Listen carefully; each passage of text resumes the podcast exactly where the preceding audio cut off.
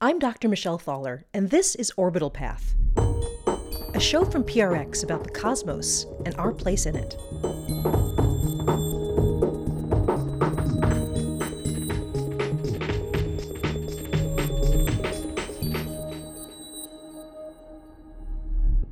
Stars don't live forever. They actually are born, have a lifespan, and then they die. And when stars that are quite a bit more massive than the sun die, something very spectacular happens. They blow up, usually in something called a supernova explosion. And even though this is the most violent and brightest explosion that we're aware of in the entire universe, the incredible thing is that there's usually something left over right at the very center of it, even after the explosion. And that could either be something called a neutron star, which is a very hyper compressed ball of matter. One teaspoonful of neutron star material would have as much mass as Mount Everest, for example. Or things get out of hand entirely and you have a black hole, which is basically a bottomless pit of gravity. We've never actually seen the birth of a black hole. So, Christopher Kochanek, an astronomer at Ohio State University, decided one day, literally over coffee, that he was going to go out looking for that singular moment when a star dies and turns into a black hole. We have this tradition or whatever of morning coffee. Uh, where people meet every day to, to look at uh, papers. Uh, and we just came to a discussion after one of these coffees about the question of where do the black holes come from uh, and what do they look like when they form and so that's sort of the genesis of this. First, Kochanek and a team of astronomers scoured the sky. I think you, we started with like a thousand things to take a closer look at. And, you know, then you look at it more closely and you get it down to smaller and smaller numbers of objects. And while Kochanek was on this hunt, a weird thing happened. In 2009, a star suddenly flared up to over 1 million times the brightness of the sun. Then the same star, called N6946BH1, snappy name, right? This same star almost just as suddenly fizzled out. It went almost invisible. So Kochanek's team dug up some old pictures from the Hubble Space Telescope to see what this star looked like before it went through this massive change from bright to dark. And Kochanek was pleased with what he saw. Sometimes a picture is worth a thousand words. Because the Hubble pictures showed that this weird disappearing star really was just a star a star that a few years ago was humming along and then in 2009 died. In other words, Kochanek's team had, for the first time in human history, witnessed the fiery death of a star and the birth of a black hole. But he's not popping any champagne bottles to celebrate this new discovery, not just yet. You know, I wouldn't say, you know, you turned around one moment and suddenly went eureka or anything. It was sort of more a steadily growing confidence of God damn it, it actually does happen. And that's where Kochanek is right now, waiting, staring at the sky, hoping this object keeps doing very little, because that's the only way he'll know that it truly is a black hole.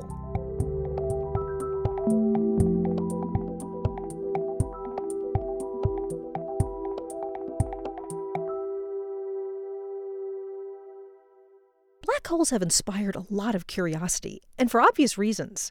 But for scientists, the curiosity goes beyond the implicit drama of event horizons, wormholes, and time travel. Jeremy Schnittman, a research astrophysicist at NASA's Goddard Space Flight Center, says black holes represent a kind of ultimate test for modern physics, and in turn, our entire understanding of the universe. One of the things that black holes are really good for is for testing Einstein's theory of relativity in the most extreme examples in the universe. Uh, so, by testing gravity around black holes, where it's the strongest by definition possible in the universe, it will really be the strongest test of Einstein's theory. So, if Einstein can pass this test, then he can pass any test. Einstein's theory of relativity, which is 100 years old now, is still the best description we have for really how the universe works, the basic properties of what space is and time and how gravity works. It's also something very practical, too. The GPS system does depend, in fact, on general relativity and this slowing down of time. It's a very minor effect because it's only Earth's gravity, not a black hole's gravity, but it is important, and if you don't include it, all of your GPS satellites will be wrong. Uh, in fact, this is one of the first things they discovered when launching the GPS. They proof that Einstein's theory was right in that field. So, from an application point of view, maybe limited on Earth, but from a overall understanding of how the world works, it's very important. And even though black holes represent a perfect opportunity to test Einstein's theory, he wasn't really certain himself whether black holes were real or not. He actually thought they were just a mathematical oddity. One of the things that Einstein struggled with for for most of his career was trying to understand which parts of the theory were were math and which were physical reality. Um, when you have a very mathematical law of nature like general relativity, it, it becomes very important to understand which pieces of it can be actually tested and observed with experiment. One, two, three. And one day in 1971, all of a sudden, Einstein's math met our reality. I'm Paul Murdin, and I'm probably best known for my discovery of the black hole in uh, the constellation Cygnus. That was the first black hole that um, anybody had any kind of um, confidence in. That's right. Dr. Murdin accidentally proved the existence of black holes. He was studying the source of X rays that had been recently found. So for me, the X rays were a flag that was waving at me, saying, look at me, look at me, I'm very interesting, study me, and you'll find out something that will be rewarding. They called it Cygnus X1. It was the first thing bright in X rays we found in the Cygnus constellation. So, what I learned from Cygnus X1 was that there was something in that constellation, a double star, two stars circling one another. These are known as binary star systems. The first star in Cygnus X1 was a pretty normal star and the other one an unseen companion. I couldn't see it. It had a mass which excluded it from being a white dwarf or a neutron star. I mean, it's undergraduate astronomy. Uh, it was perfectly standard stuff. What Dr. Murdin was seeing was that there was a star being whipped around by something that was invisible. And if you calculated the mass necessary to make a star orbit around something that wasn't there, this invisible thing was huge. This had the mass of many stars all packed together, and there was nothing there. The only explanation was that this central invisible thing was something totally new. It looked like being a black hole was on the cards then I did get really excited. It was um, it was only a matter of about an hour to work through the calculations, maybe an afternoon, and um, uh, and I had to uh, I had to get up and walk about and pace about a bit, thinking, had I really done this? So Murdin did what any diligent scientist would do. He checked his math. That gave me more confidence in it, and um, and then I did have to show it to my supervisors and so on to get their opinion about it actually, at first they were very skeptical. I don't think they really believed in the idea of black holes. Eventually, Murdin swayed his supervisors. That night after dinner with his wife and kids, there was a very English celebration. We lived in a, a, a seaside town, a bit of a resort area. Um, and um, and so she said, well, why don't we take the boys out for a bit of a celebration? So we drove down to the seafront and and went to a cafe, and I bought the two boys a particularly delicious sweet called um, a Knickerbocker Glory, which is basically multicolored jelly and fruit. So th- they remember it as a, a good discovery as well. As big as it seems, confirming the existence of black holes. Schnittman explains that the real significance of Murdin's discovery was how he found Cygnus X1. I would say by, by 1971, there was there was a lot more confidence that stars could actually collapse and turn into black holes, uh, not like the atmosphere of the early 20th century, where most physicists thought it was just absurd.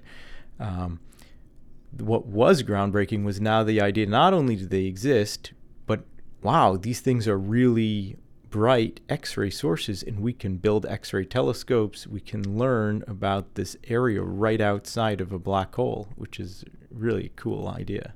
But even though scientists generally assumed black holes were real, we always have to test assumptions.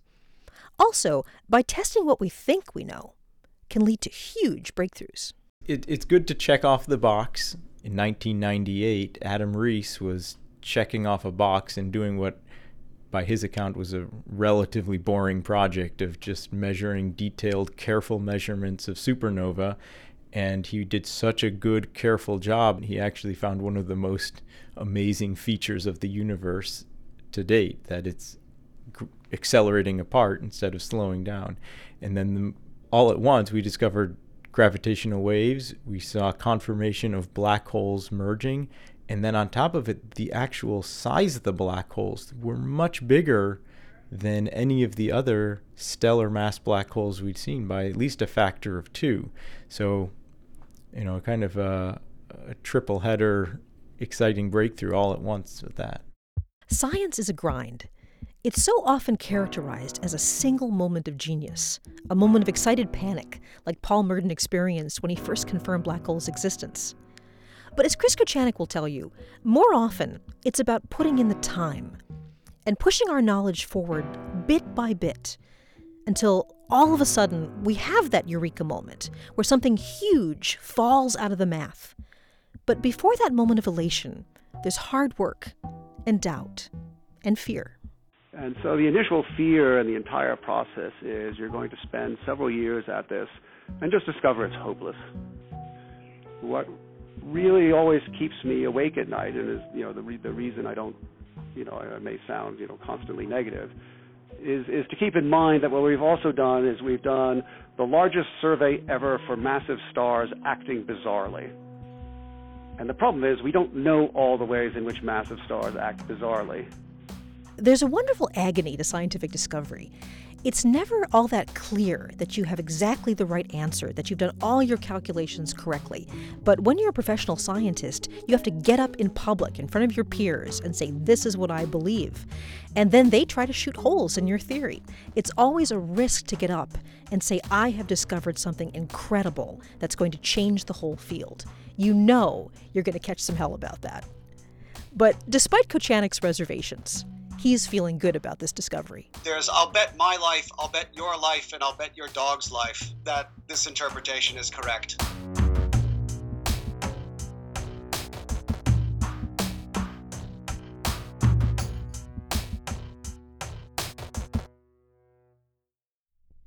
If you like true stories with edge and depth, subscribe to Offshore from PRX and Honolulu Civil Beat.